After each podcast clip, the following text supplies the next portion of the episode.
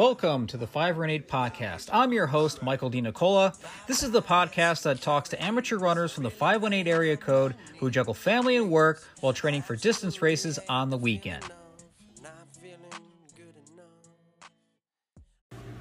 Today I'm speaking with Paul Loomis. Paul Loomis is the co founder and race director of the Malta 5K 10K event.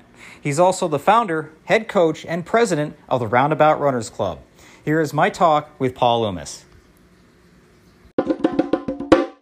Paul, welcome to the podcast. It's great to have you here. Hey, Mike. Dino, good to catch up with you. Thanks for having me. Really excited to talk to you today. Awesome. Hey, let's start just by telling us about your running club and the races you direct. Hey, uh, sure, no problem. So, the Roundabout Runners Club, uh, we started uh, back in the fall of 2017, which doesn't seem too long ago. Um, we really started this myself and a couple of us back in the day to fill a void for my kids' running club. They were part of the Spa City Running Club um, at the time, and they ended up taking a different direction, doing more personalized training. Um, you and I both know Coach Zazie, Mora Diaz. She was in charge of that, and uh, my daughter Megan um, at the time was really involved with that with that running club. And uh, with life changes with her, it, it uh, we had uh, a void left um, for no running club around for the kids. So we started around the spring of 2018 with just six runners. You know, back in the day, we probably had 40 or 50, and we just started with six. And uh, where we are today with our cross country club, I got 54 kids and 10 coaches, which is amazing because we never we thought, geez, what are we doing? you know, we're taking over a new club and and new kids, and uh, it's been fantastic. It's really uh really great to have the kids underneath us and being able to do that. So the running club's been fantastic, and uh, you know I'm I'm happy to say that they're they're meeting twice a week for two days a week and and uh, for an hour or so over here on our trails, and it's been it's been a really a great um, path and a great way of of seeing the kids getting out there and doing. So I'm really happy about it. That sounds great. Um, let's let's just back up a step here. So when things shut down last year in 2020, how did you keep things go th- keep things going with the Roundabout Runners Club and the Malta 5K and 10K races? How did you bring things things forward to now? How did you keep things going? Wow, you know, it was a it still is. It's a weird and crazy time, you know, back in March of 2020 you know we uh, we held our virtual New York City half marathon for the adult members of the club, um, we ran from Wired Coffee here. We ended up setting up water stops and we mapped the course for about 10 or so folks. You know, and then Tuesday we had our 515 run and 25 to 30 people came. And this is at 515 in the morning. So getting 20 to 25, almost 30 people at 515 on a Tuesday morning is like amazing. You know, you think you crazy people are out there that early in the morning and then go right after that that saturday we had a great virtual run. We had 25 people running that saturday. Email came from all the other running clubs um, around the area all of us uh, who are you know in charge of the running clubs if you will presidents and you know directors of of these clubs we all decided to send out the same email to everybody. And the same correspondence basically shutting down all organized group runs. It, it was horrible. I mean it was just a defeating. Um, but for three to four months on the adult side, we created little tiny pods. And one of those pods? Those are two or three people that ran together and we just communicated over our group chat on Facebook amongst the club. So we still try to keep engaged, try to have little tiny groups getting together and having some sort of fun. Unfortunately, that May, uh, I also race direct Malta Mile um, which is in front of a parade here in Malta, and that's May of 2020. And that really stunk because the first year we had about 150 people run it, and you know, in the second year you try to gain momentum, and it just weren't able to weren't able to put it together. Um, but we did soldier on. We ended up trying to get the group back together in July. We we social distanced our some of our runs, and we weren't getting 25 to 30 people. We maybe get six or seven. Um, and we said, you know what, we want to do something to get everybody together. So we partnered with the Saratoga Striders in August of 2020, and we actually had a trail run out on our Luther Forest uh, athletic fields. Uh, we did a 5K, no charge, just show up, and we were. It was awesome. It really felt amazing. You know, I think uh, Dino, you may have been there for that. It was really, uh, it was a, it was good to see people and to be able to do that. And when that happened in August of last year, we thought we had a chance, a slim chance of pulling together the Malta 5 and 10K.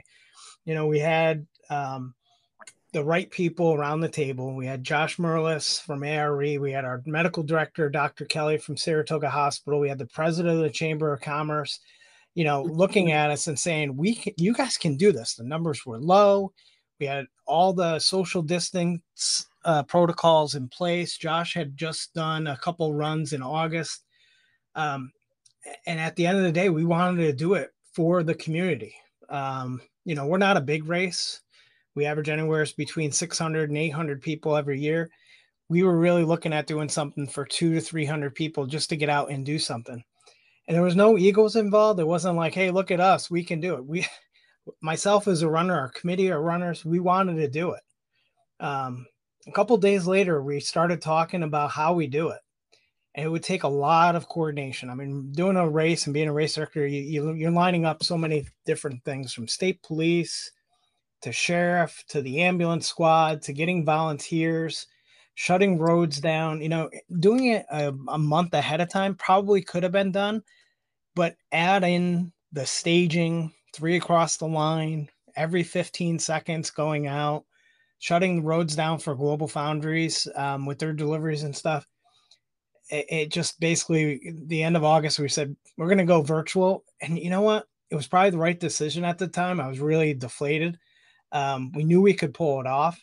But you know what? The community came out. We had 225 participants, and we ended up still donating 12 grand from a virtual race. I mean, there's not many races that were able to do it, and really, we're happy that we had people come out and support the non for profits um, it, it, was just a good feeling to do that. So that you know, the shutdown around that same time really affected the race, right? It affected the races, and we weren't able to put something off. But you know what? Our youth club, we said we we're going to do it. We are going to have a season for the kids, and we are going to follow all the protocols. We were outside. Um, we we had a no out no indoor track season. We had no outdoor track season. Um, it, it, just was something that we said last fall we were going to do it. And you know what? We had 55 kids last year and eight coaches. So the same numbers that we have now, and we were able to pull off three races. Um, and and we were able to do something that you know parents were happy about, kids were happy about, and it almost felt like normal. Now, granted, we still had to wear masks, we had to still do temperature checks, everything like that. Um, so it just felt good because before that, Mike, we were traveling all over the place. Cross country for youth, we travel all across New England. We go up uh, all around New York State every weekend. And and for indoor, since there's no tracks around here, think about this. There's not really any place for the kids to practice. And with COVID, it made it even worse because you can't really be inside. So we went from going every weekend for indoor season to Boston, to Staten Island, to Connecticut, to Syracuse, all over to, for every weekend track meets. It just was really weird that we had nowheres to go. So we said for cross country, we're going to hold our own meets. We had a timer, we had a start and finish line. You know, we had music, everything to give the kids something to kind of look forward to. And it, it, it just was fantastic that we were able to do that. Yes, that was really great that you did pull together all those activities last year. And I do remember some of the trail events that you had. I, I attended at least, I think I attended at least uh, one or two of them. Um, and of course, I, I, did participate in the, the Malta 10K virtual race. That was, I mean, virtual races and time trials are things that kept some of the runners going on the competitive end of things. Um, as far as as far as this year and bringing back the Malta 5K and 10K races, I mean, I I didn't run in it. I was a spectator, and you know how much that probably drove me nuts. But what was it like getting these things going again, and what was new about the event this year?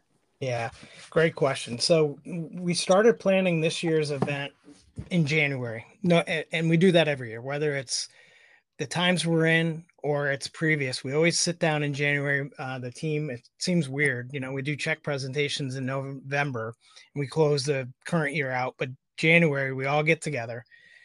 Um, the first phone call I make is to our title sponsor, Global Foundries. And if they're in, it's a go. So they were in. First response. Can we do it in person this year? We we really want to find a way to do it. Are, are you and your team want to do it like you did last year? Because we'll give you all the support you need. And I'm like, absolutely yes, like a thousand percent. We're gonna do it. This is in January. If you remember back in January of 21, we were the numbers were going up. We were almost going through the same thing again. But you know what? We we I, I I'm like, let's find a way to do it. So I called Josh from ARE. It's a great resource. He's been putting together so many events in the fall and planning events in the spring. He guided me through what they were doing for their runs in Schenectady and Albany County. You know, he's basically handing me the book and says, "Here, customize it for what you want to do." And, and, I can't say enough about what a what a partner he was. Um, so then I had to go to my usual contacts at Saratoga County, which um, owns the roads that we use in NYSERDA um, with the state. And as you can imagine, they have so many rules and so many uh, guidelines and directions about mass gatherings and what you can and can't do. And luckily, I brought my team together again with uh, Todd Shimkus from the chamber and Dr. Kelly from the hospital, and they jumped right in and basically we got the plan approved in March. So here we are. We're nine. We're six months out from event in in uh, September. We're go. So we're talking to sponsors. We're talking to participants. We're going to the Adirondack Sports and Fitness Expo. I'm talking to Daryl. You know, we're one of the few in Saratoga County that we're able to pull something together in person. We're really, really excited. In June, I got a phone call from Peter Gutos and he says, Hey, we're going to put the firecracker together. We'd love for you to help us. I'm like, Absolutely. I learned so much from race directing and so much from coordinating um, from Peter and his team. And so they were the first event to pull it off. They got 2,000 people. Um, so, you know, Firecracker over years, I can't say enough about it. It's a world class event in Saratoga with 3,000, 4,000 people. You know, it was great to see an in person event in Saratoga County. Now, if they can pull it off in a month, our team was saying the same thing. We've had we've had nine months to plan this. We're going to have a great event. Um, so, if, seeing it happen made me give even more confidence that we were able to do it. So we had our weekly, not weekly email check in with everybody. Just, I mean, it's that much a five minute email back and forth. Here's what's going on, checking with, you know, the, the county, checking with the state. So really, really um, great team being able to, to, to pull off planning the event and actually having it. So now the fun part begins and, and what are you going to do this year to welcome people back? You know it's almost two years if you think about the event ends and then you go a whole year then it happens. So it's basically you know people say oh you took a year off. We really took two years off. So as you can imagine we wanted to welcome people back and have what we call you know we want to make it special. Um, so this year was the 20 year anniversary of 9-11 so our event was on 9-11 and every year we give money to um, the, the, homeless vet shelter over in Ballston Spa. They have a men and a woman house. Um, it's a local organizations. They every year use our money to give directly to training people that have uh, been in overseas serving us. Um, I could go on and on about it, but it's a local charity organization, and also to our two fire departments in the EMS squad. So, you know, being on 9-11 made it special but we wanted to do even more. So we're going to pull off a great running experience. We ended up moving um, on the running side we ended up moving the start and finish line for both events down the hill a little bit at the finish line. You know runners we like to have a flat course to get some of our prs and we ended up adding a little bit of distance in global's property which was a little bit flatter on the 5k and then on the 10k we went through um, we call it the old rocket test area these buildings have been back there for 30 40 50 years and uh, it's not as you know high tech if you will of the global foundries campus. Um, so it was really cool to bring the people back there uh, and see what the park was about you know a long time ago.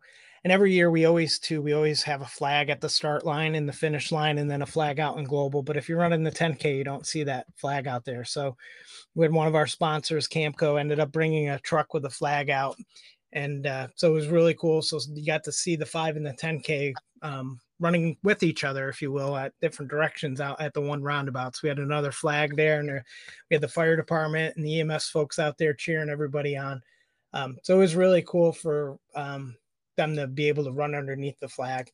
Um, it was a real nice touch. Um, but my favorite part of this year's is we were able to do two giveaways.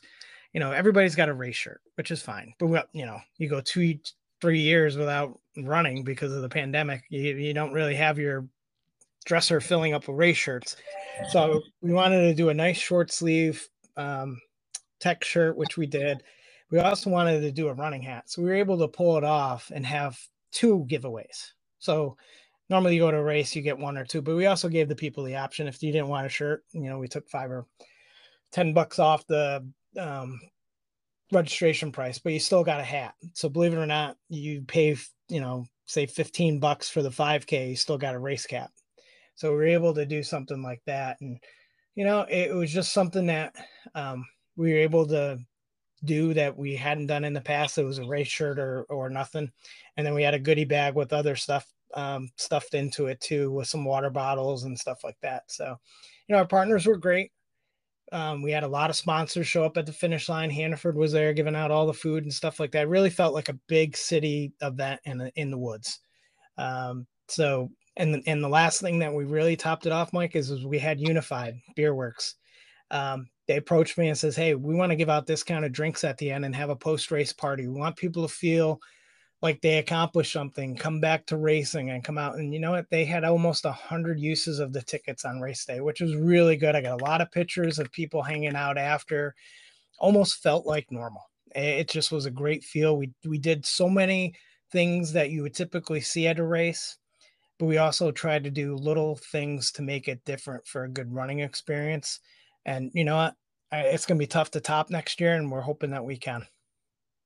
Well, Paul, that was that was uh, so much said there, and you know, even though I spectated the race, uh, it, I, I, did go to the after party at uh, Unified Beer Works, and yes, like you just said, it very much did feel like everything was normal, and it, it was just an event that I really enjoyed uh, being there for, and it was great going to Unified at 10 a.m. and uh, well, having a post race beer, even though I didn't run, but.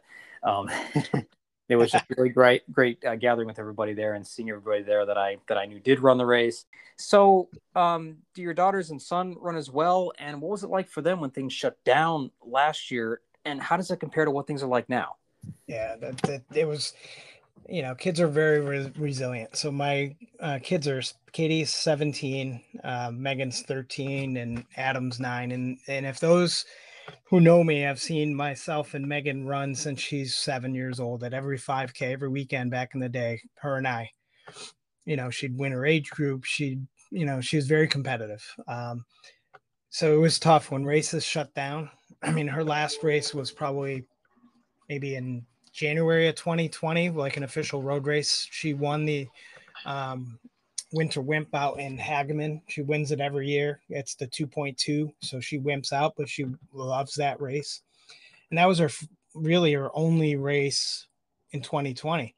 Um, so she was able to um, run a virtual race here in the neighborhood that the Wineberry uh, Loop put on it. And and I know here in Malta that doesn't in Malta we'll know where it is, but the Capital District doesn't really know much it is. But a bunch of parents put together a you know, a little virtual mile and a quarter race. And we don't live over there, but I, we were invited to bring some of the roundabout kids over there. And of course, we were accused of bringing ringers in because Megan and Adam both basically won the event. So we got them engaged early to do that. um, Katie, on the other hand, you know, she was a she was a junior at school, and all of her events were school related. She's a cross country runner. Um, it, it was tough. It was tough because the school changed the way they did things. They didn't have a soccer season, so um, a lot of the soccer kids went for cross country, and they had a time trial. And Katie's like, "Well, I'm not going to do a time trial because I'm not going to be as fast as the kids," and created a lot of anxiety on her end. So she was still part of the team, but she didn't compete. She didn't go to practice, but she still hung out and she still kept in contact with her friends, and she still did a lot of running and and stuff like that. Um, so you know, I think it was harder on the older kids because they're you know with Katie, her time was running out being a junior. Now she's a senior. Um, but you know, with Adam, you know, he was young enough; it didn't really bother him so much. He's been around the running club since he was two or three. You know, he started running when he was six, doing cross country. So, you know, now he's in his fourth year with the club. He's taken a leadership role, being nine. You know, our kids in the running club are anywhere from seven to 14. So he's been around long enough. He knows what he's doing. Um, you know, so I like what he's doing. Um, it's it's just really good. But you know, to keep them engaged, they they went out and they volunteered a lot. They volunteered with Bark. They volunteered with the club um, to work on the trails. We kept them busy. You know, Coach German did a good job. He's the varsity coach of Ballston Spa. He kept in touch with the younger kids and Katie, making sure that she knew when her senior year came that she'd be, you know, part of the team and expected to be a leader. Um, he would give her plans and things like that. So, um, you know, getting back to Megan and Adam, they were sad about not having outdoor track and no races. Um, but you know, luckily, like I said, that fall we were able to have a cross country season, and normally Megan would have been on modified, um, and so I wouldn't have seen her. But modified didn't have a season, just the varsity. So we were able to, for the club, Megan brought a lot of her friends from other schools, like from Shen and Sydney Tolan came and ran with us. We had kids from Schuylerville that ran with us because they weren't able to move up to varsity where they normally would in person. So, you know, she had so many friends from other school districts looking to do something in the fall, and the club was that that option or that outlet for kids around the area to come and run. It wasn't just Ballston Spa and Malta. And you know, to this day, I was at a Megan's modified meet the other day, and they were running against uh, Niskayuna and Shaker, and she knew kids on both clubs from running, you know, from out, outdoor track and cross country. So I always say running's a lifelong sport, and you make friends out there. And it, it, we as adults, we see it, but I see it even more with the kids. So it's been great for the kids. It was tough, like I said, Mike. It was tough on them, but it was also they're very resilient. And now that they're back and they're running and they're competing, um, eh, I don't think they really missed a beat. Sounds like a great club, Paul. And uh, I really hope my son, my son Wyatt, he's only one year old, um, but uh, I hope one day he can join your club too. And all those activities uh, sound great for the kids to do. Um, along these lines, though, tell us just a little bit more about the adult part of the running club. This is the part that I do. yeah. So, you know, the uh, adult club we started after we got the youth um, portion of the club up and running. And I was talking to, uh, you know, a lot of people here. You know, we follow everybody on Strava. You know, we like to see, you know, what we're doing for biking and running. And I was seeing a lot of people I knew in common running alone or running in a two person group or a three person group. So I sat with uh, Dana um, a long time ago. This is like three or four years ago. And I said, you know what? Let's combine our groups. Let's get together. And, uh, and, and, like I said, we, we were up to 25, 30 people some mornings, um, all different ranges from fasties like you and Diane Ryan to slow people like me. It, it, we said nobody runs alone at that early in the morning so we would always get together at 5.15 and we would either finish at wired or we'd finish at starbucks or someplace or Stewart's or something like that. You know, um, we had 50 members and, and, Tuesday and Thursday mornings. And, and, you know, once COVID hit, like I was saying earlier, you know, the membership kind of dwindled a little bit and we had, you know, smaller groups and individual pods. And now, you know, people are still a little conservative and a little doing their own thing. We still have a nice group message with 30 to 35 members. And, you know, most mornings were five or 10 uh, people, which is great. We're now meeting at Twisted Bagel uh, next to Price Chopper. It's a neat little bagel shop. She opens up early for us and you know gives us some discounts. Um, we run from Unified on Wednesday nights at six, and uh, that's been a new wrinkle, which has been great to have a beer after. And you know we partner with the beer runners. They run at four different uh, the Clifton Park beer runners. They run at four different venues across uh, you know the Clifton Park Malta area. So we always try to partner with them uh, at Unified on that Wednesday and um, got a good relationship with them. So, you know, it, it's just been a fun way to get back together. You know, we um, got a donation this year to uh, from um, USATF Foundation for the adults. I applied for it and they ended up fitting all of our adults with sneakers. So your $25 membership, you ended up getting a $150 pair of sneakers because the club is a 501c3. I applied for a grant and we ended up giving all of our members a brand new pair of sneakers, which was phenomenal, right? what club does that? It's just like we are very fortunate for USATF to be able to to do that for us. Um, so that really all of a sudden, you know, the day Mike that I was giving out the sneakers, we went from five to ten members to about twenty people showing up on a Tuesday morning at uh, at Twisted.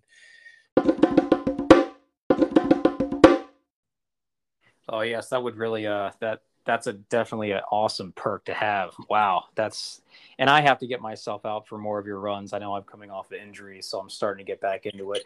5:15 a.m. That's early. That's early, but uh, you know you do have the six o'clock option on Wednesdays. Also, ending up with a the beer after at Unified. That all sounds really good. Um, moving forward, though, what other race or running projects are you working on right now? What's new? Perfect timing. So, coming off the five and the 10K, we've we're rolling out what we call as the Malta 5K trail race on October 24th.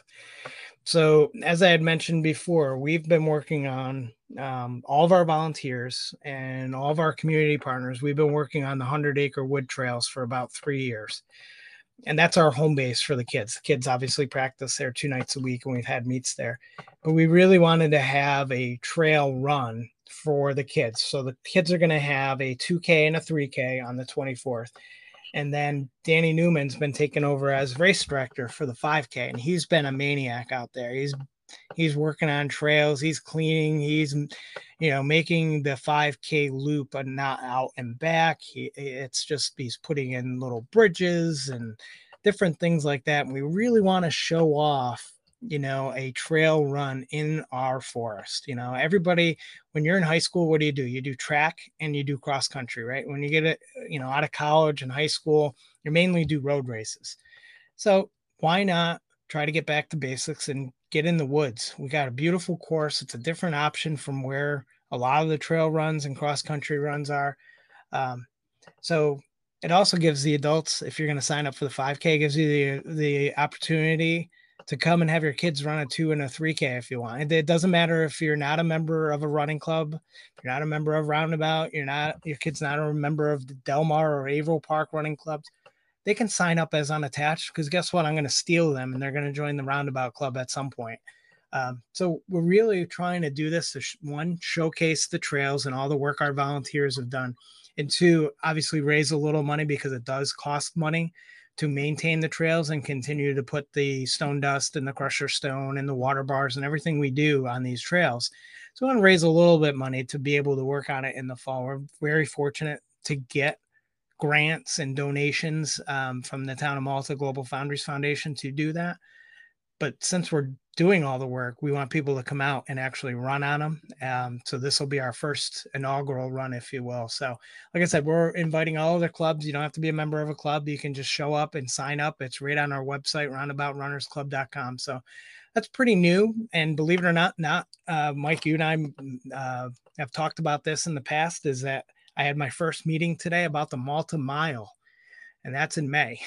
so here we are, six wow. months away even more. I had my first meeting with Alyssa, and we're gonna we're gonna launch the. It would have been year four, but we had to cancel the last two. Um, so we're starting the pre-planning process of uh, getting that rolling. Um, it does take that long to put something together, so we're pretty pretty pumped to be able to have that out. Um, you know, a couple months out. Takes that long, and it takes a lot of time. And you're a busy guy. Uh, what about your own personal running? Did you have any race goals for 2020? And what did you end up doing with your running? How did that affect you personally from a running standpoint? yeah, my, my goals for personal running are pretty simple. I don't I don't want my kids to beat me in a race. their times no doubt katie you know being 17 she'll run a 5k and she'll she'll beat me in time but if i'm lining up against her i don't want her to beat me. So that's that's, okay. that's selfish and it's also a way of keeping my fitness up you know we're i'm getting a little bit older and they're getting and they're getting taller they're getting stronger um, from their coaches in school and and from just years of running and stuff. So that's my goals don't let them beat me in an actual race um, and I always try to do about a thousand miles a year. And, you know, it doesn't sound like it sounds like a lot. It's really 80 miles uh, a month or so.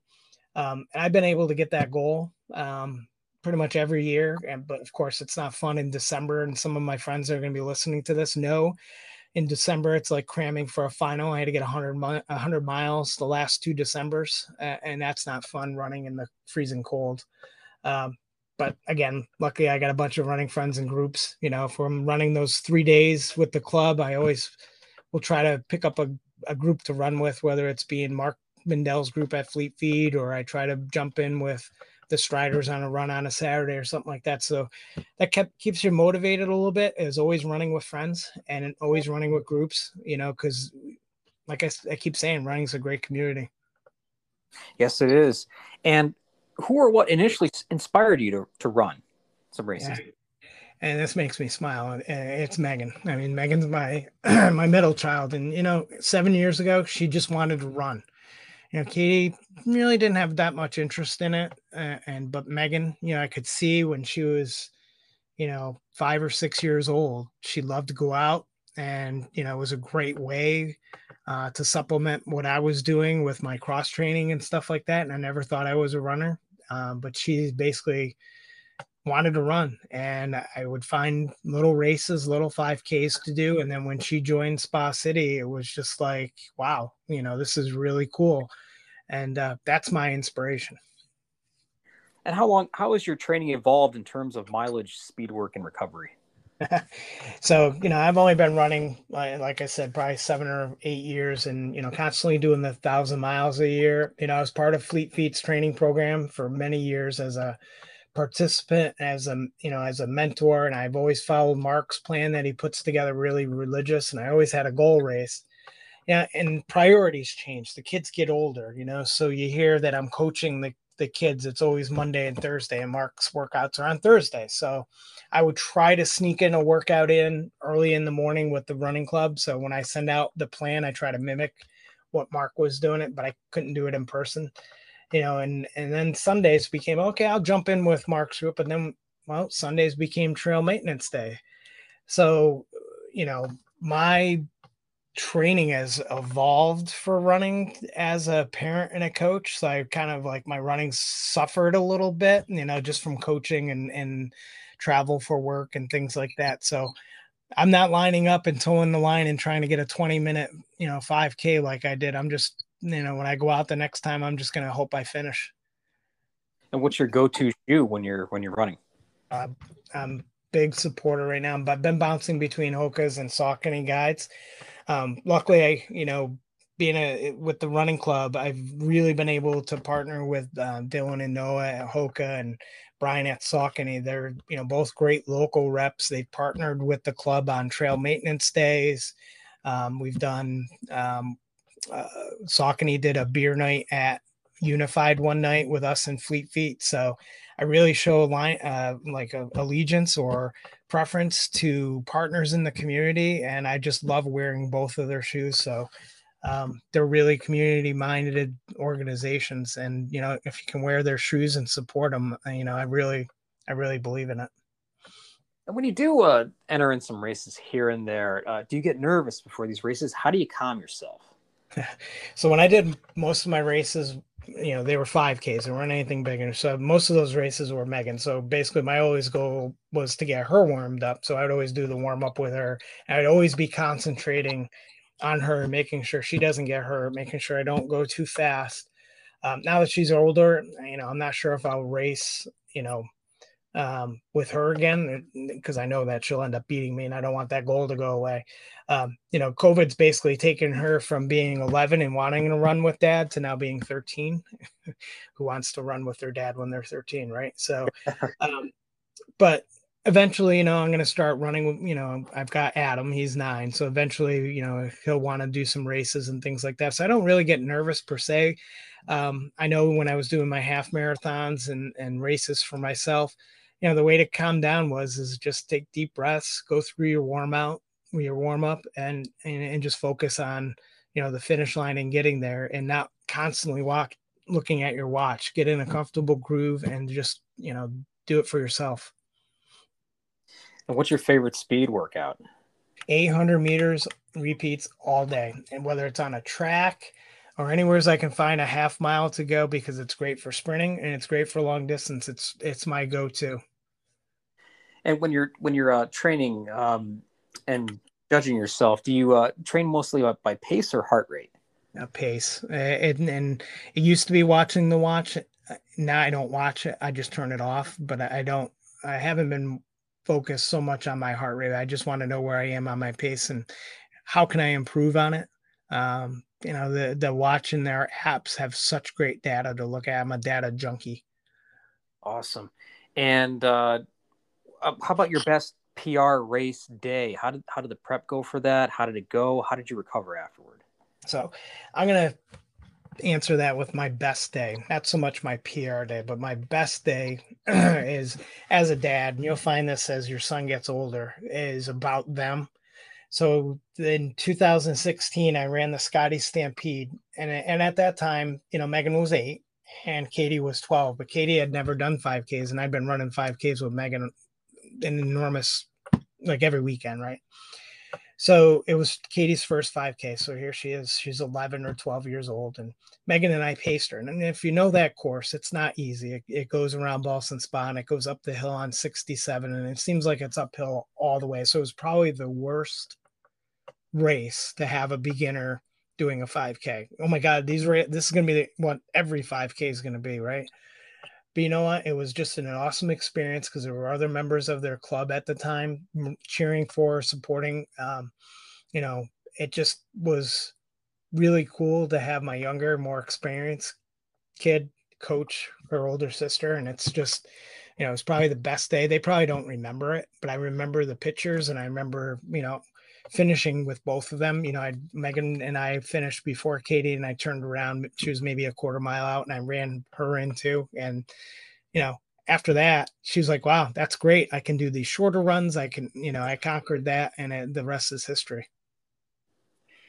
What is your favorite race distance overall? yeah, I'm a sprinter through and through. I, I don't consider myself I the, even though I've done you know two marathons and I've done a bunch of half marathons I really think you know the 5K and the and you know some track workouts. I, I'm I'd really say a 5K is probably my distance. Have any opportunities over the years come up for like sponsorships, like through the club or something like that?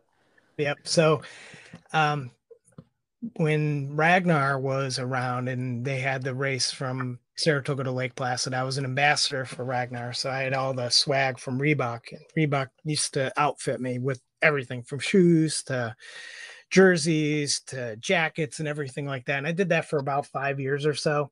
You know, when the lockdown happened with COVID, you know, all the Ragnar races stopped. And unfortunately, just a year before that, so did Adirondack. So my partnership with Ragnar and Reebok went away, and so did my sponsorship.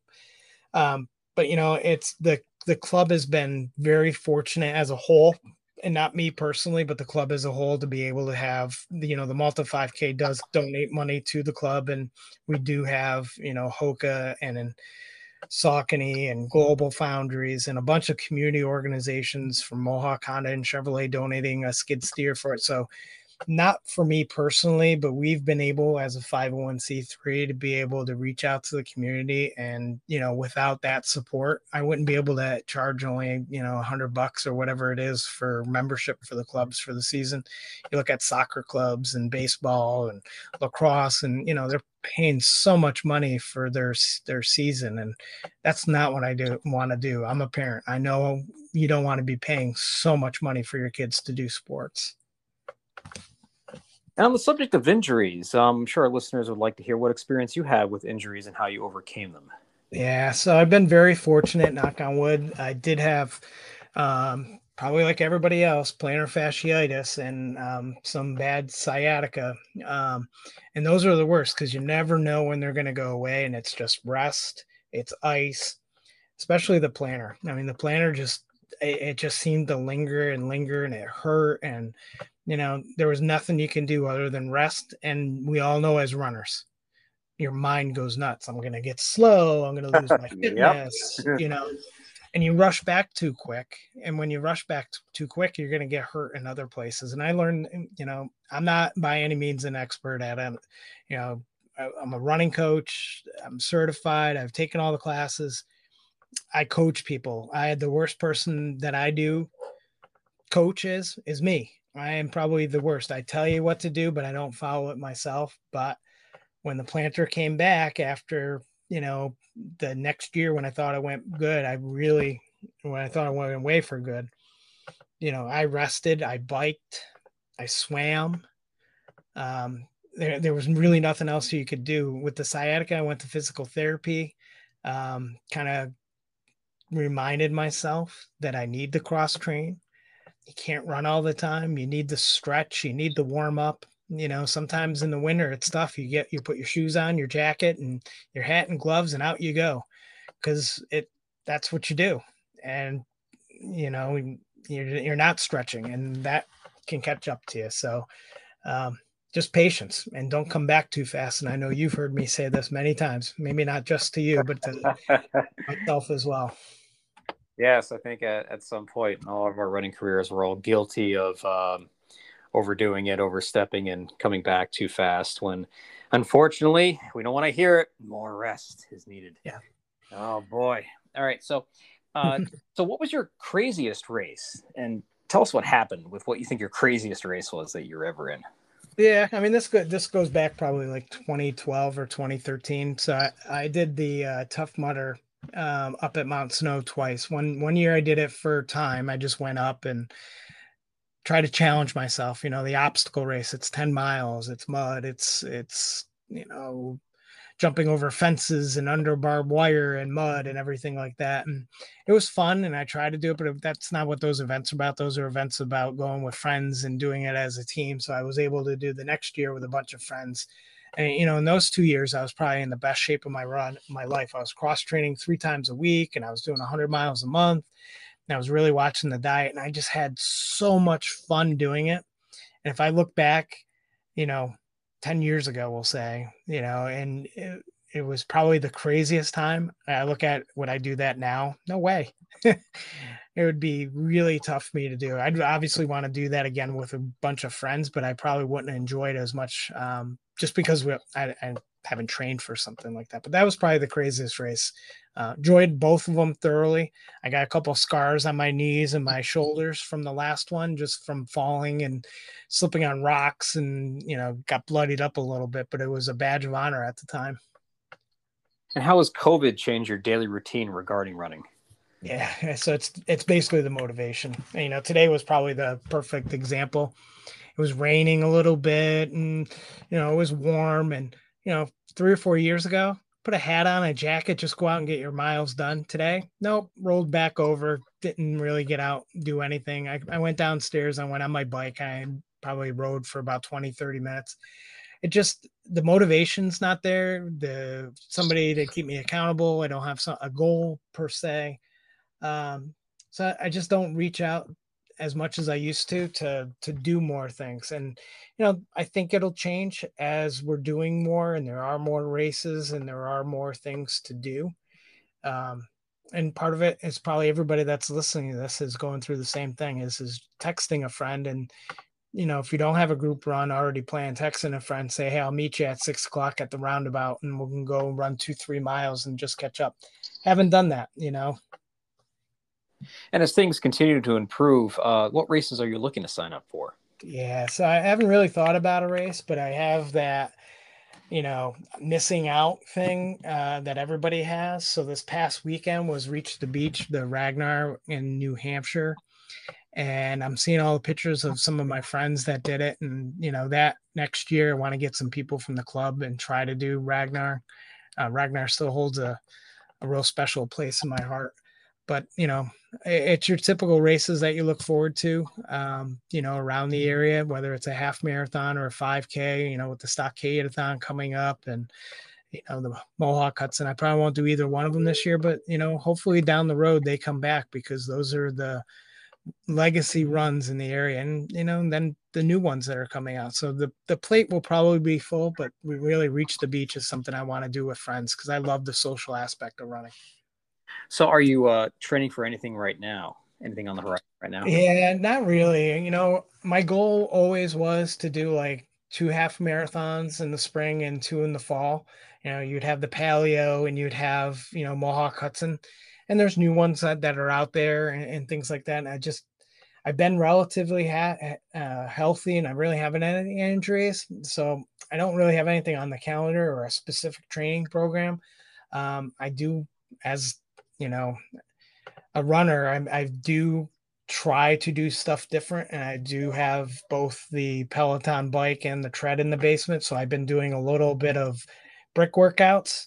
I don't see any triathlons in my future, but I do like doing other activities now. Before I was just an hour of cross training probably three times a week with a coach and then running as much. And i really felt like i was just getting worn down from the cross training. And i really like the groove that i'm getting in right here. And you know quite honestly mike with um, coaching the kids for cross country i don't get a lot of miles in but i have to you know i've got great coaches i got 10 coaches and i've got four or five groups of kids so i don't really i'm not coaching the kids every practice. I put the plan together, but I bounce from group to group in the trail. So I end up getting like three or four miles every Monday and Thursday night.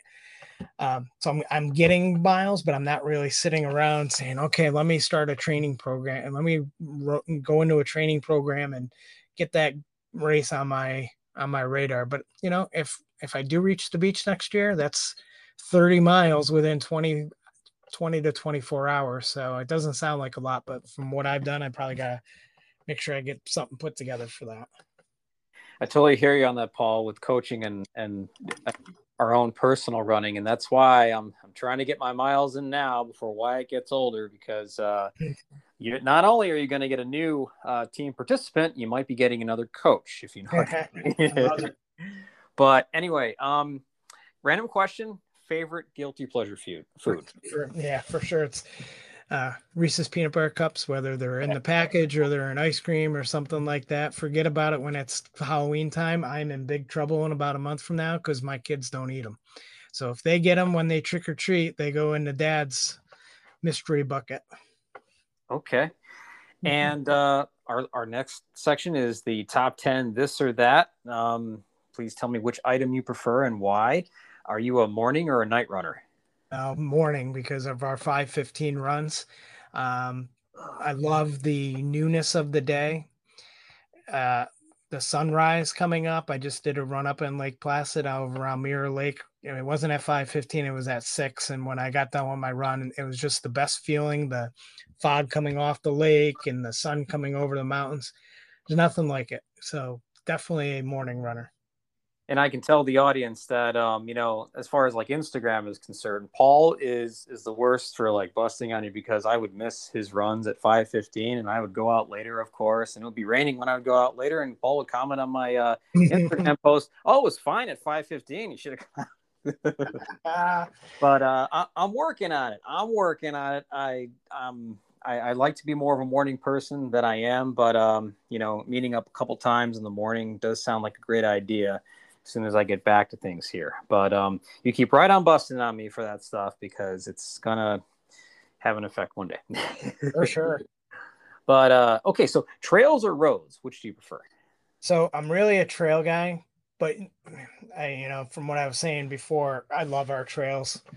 You know, the the trails in our neighborhood, Mike, that you do and I do within the Luther Forest uh, housing development are fantastic. They're flat, they're well maintained, but I love our 100 acre wood trails.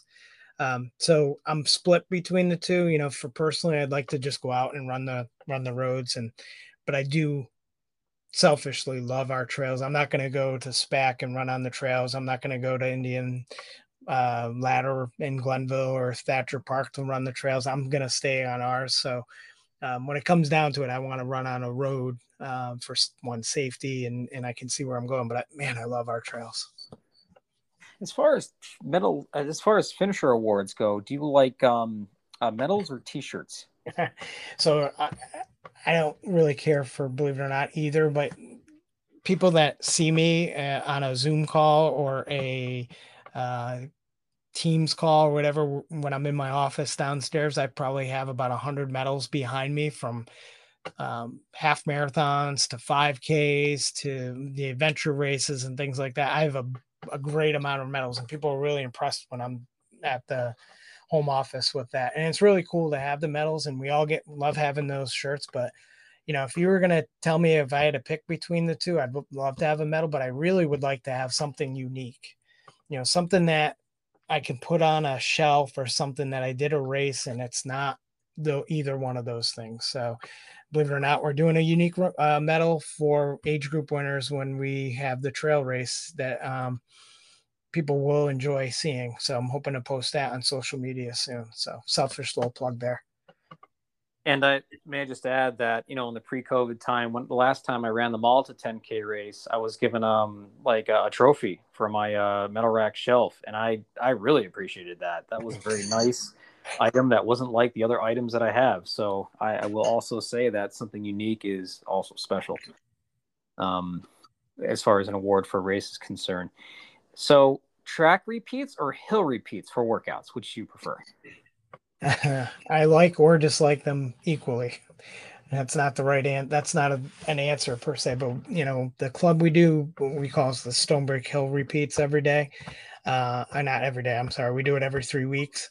Um, and I feel that makes me stronger. And, you know, if you've done the Malta 10K, you know that the last mile goes up Stonebreak Hill and that's, that's what we practice. So if you're part of a club, you get a inside uh, training session on that in the months of basically May, June, and July and August. But um, then we do a track type workout uh, every three weeks as well. Um, so being a sprinter in my heart, I'd rather do a track type workout. Um, but I know you need both to be a stronger runner. You can't just flat run on flat surfaces and go run out at a casual, you know, conversation piece pace. You need both. So not I'm being like a politician on this answer. I'd prefer track, but I know we need to do both. That's very well said. Next next question is is a hard choice, coffee or beer? Um, we're going with coffee. Uh, though I do like our Wednesday runs at Unified. Their beer selection is fantastic. Another selfish plug. Um, so yeah, coffee runner all the way. Uh, I I struggle with running at night. Um, which is our beer run. So yeah, definitely coffee or bagel. Now that we're running from a bagel shop. And we have home court advantage here because after the um after the the beer run on Wednesdays, we could just uh, walk home. So yep. one advantage of living uh, in the Malta area. Um, but for your other runs, uh, do you prefer headphones or or the voices around you? Just yeah, there's the voices. I'm a big social runner. I love talking during our runs. Well, not for probably the first 10 15 minutes of our early morning run and then i eventually loosen up a little bit and we talk a little more. So definitely voices. And for strength workouts and maybe some physical therapy standpoint um hammies or glutes? Oh my hammies all the way. Yep. So you're struggling at the end of a race and you're not sure what's going to happen next. Do you puke it up or suck it up? Suck it up man. Suck it up.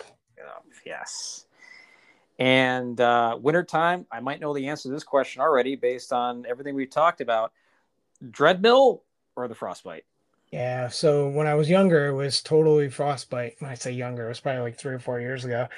So the the club knows, and I don't even have to tell anybody, but the, everybody in our running club uh, in our early morning runs know if it's 25 degrees or less, they will not see me. I don't even message. I said I, they just know. Um, but in years past, there's many pictures on our social media of everybody with you know icicles on our eyebrows and coming out of our nose and everything, and it was a badge of honor. You know, now I got the bike, I got the tread. I'm good doing, but you know, stuff inside, or I'll end up going outside, you know, later in the afternoon, and I'll run when it's above 25. So, um, yeah, I've either become smarter or I was dumb when I was younger. Well, well said. Well said. Um, same process with me. I have a threshold for temps that I won't go out and uh, as well. Um, and as far as races are concerned, uh, the our tenth item, start or the finish of a race. Would you prefer? Uh, finish for me, of course. It's the best feeling. You've accomplished something. You know, it's time to party. It's time to celebrate with friends and family. Um, yeah, so definitely love crossing that finish line. Awesome. Hey, Paul, thanks very much for joining me today. This has been a great conversation, and I think the listeners will really benefit from all the information that you said. Um, final question uh, Do you have any advice for a new runner?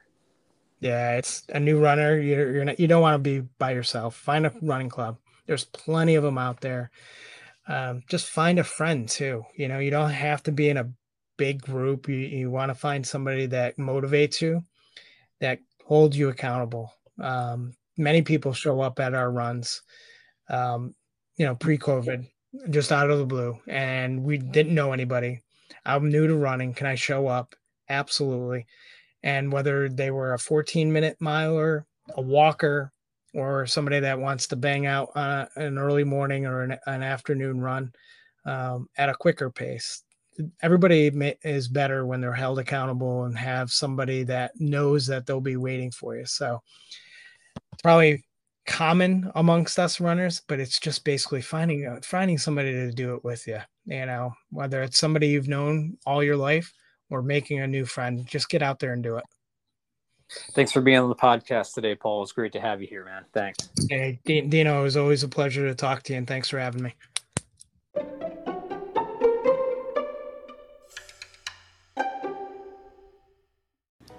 Thanks for listening to this episode of 5 Run 8 and my interview with Paul Loomis. Tune in next time. We'll be interviewing another runner from the 518 area code. Also, special shout out and thanks to Mikey Finn for donating music to this podcast.